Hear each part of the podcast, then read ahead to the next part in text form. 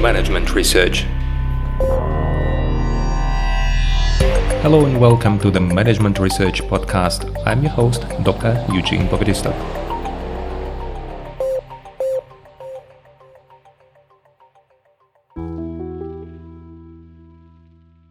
Hello and welcome to the next episode in our mini series on organizational and dynamic capabilities of a firm. In our previous episode, we started approaching a capability and understanding how to measure it. And we applied the evolutionary logic proposed by Teece for a dynamic capability, and we extrapolated his notion to any organizational capability.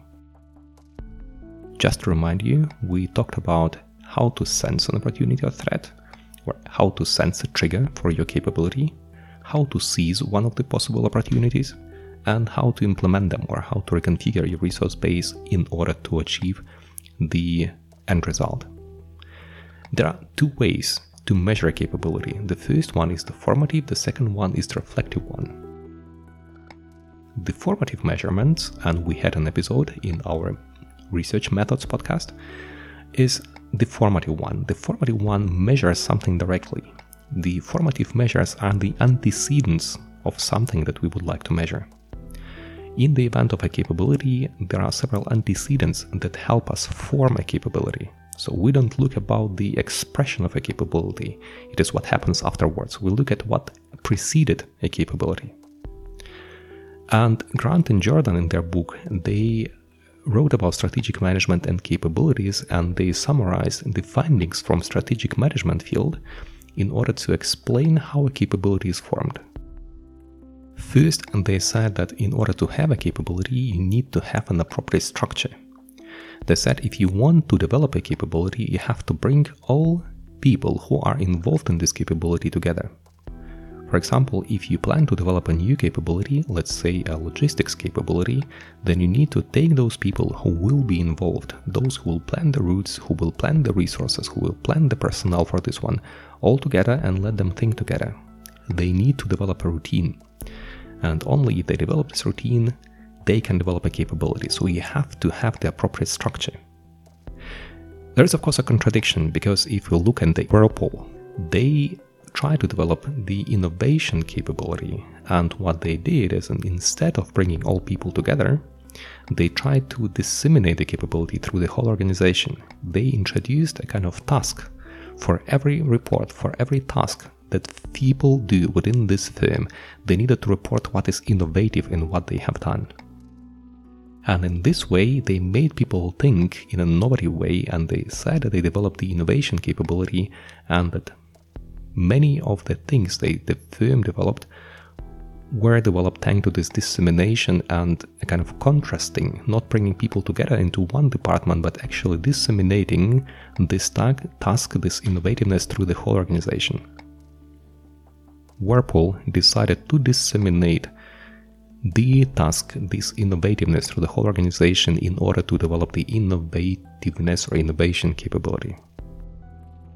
The second thing that you need to develop is a routine, is interaction, and this comes or this is derived from the previous antecedent. If you bring people together, it's not just to bring them into one place, you want them to start interacting, you want them to develop a routine.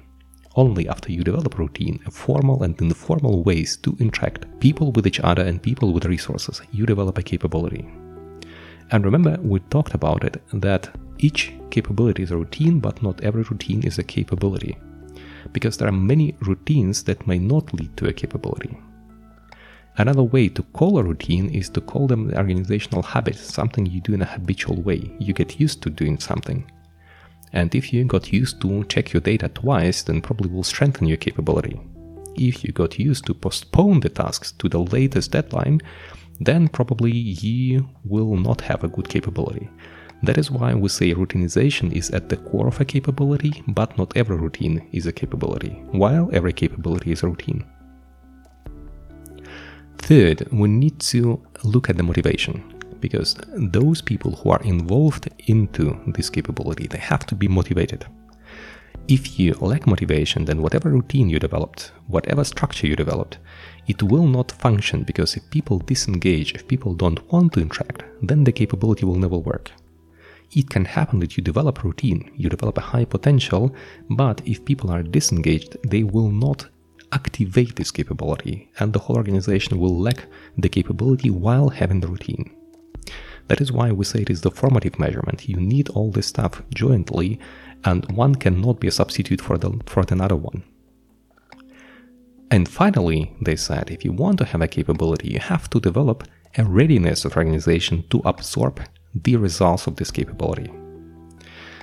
Imagine that you want to develop an innovation capability. You bring people together and people learn how to interact and they develop new ideas. You come up with these ideas, you bring these ideas to your C level management, and they say that they are not interested or they don't know how to implement it.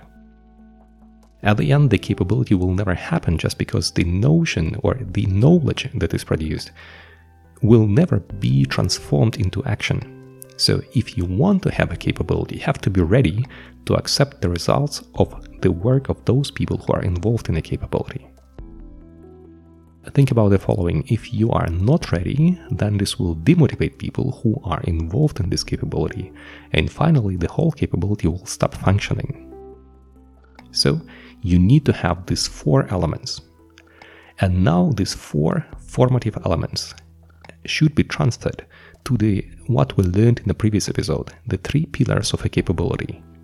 The capability to sense, to feel the trigger, the capability to seize an opportunity, and the capability to reconfigure your resource base. And for each of these capabilities, you can approach them in this formative way. Look at the motivation, look at the readiness to absorb knowledge, look at the degree of routinization, and look at the appropriate structure.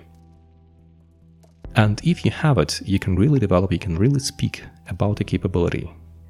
But if you have these four elements only for sensing, then you might miss the seizing and reconfiguration. And this is when the capability will not work.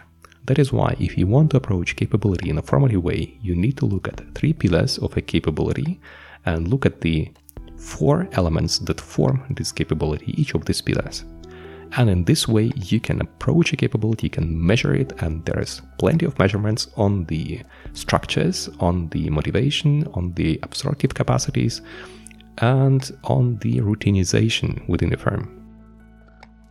Knowing these measures and applying them to these pillars will help you evaluate or estimate the power, the strength of your organizational capability.